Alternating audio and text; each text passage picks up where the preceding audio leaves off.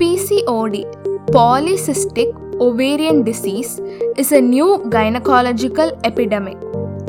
The symptoms include irregular periods, late or early, and the flow could be scanty or heavy.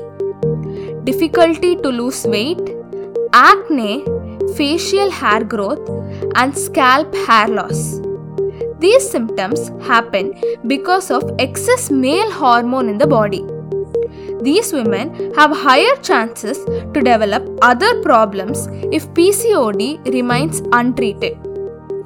Major factor which causes PCOD according to major scientific study are exposure to wrong diet that is processed food and food with excess sugar.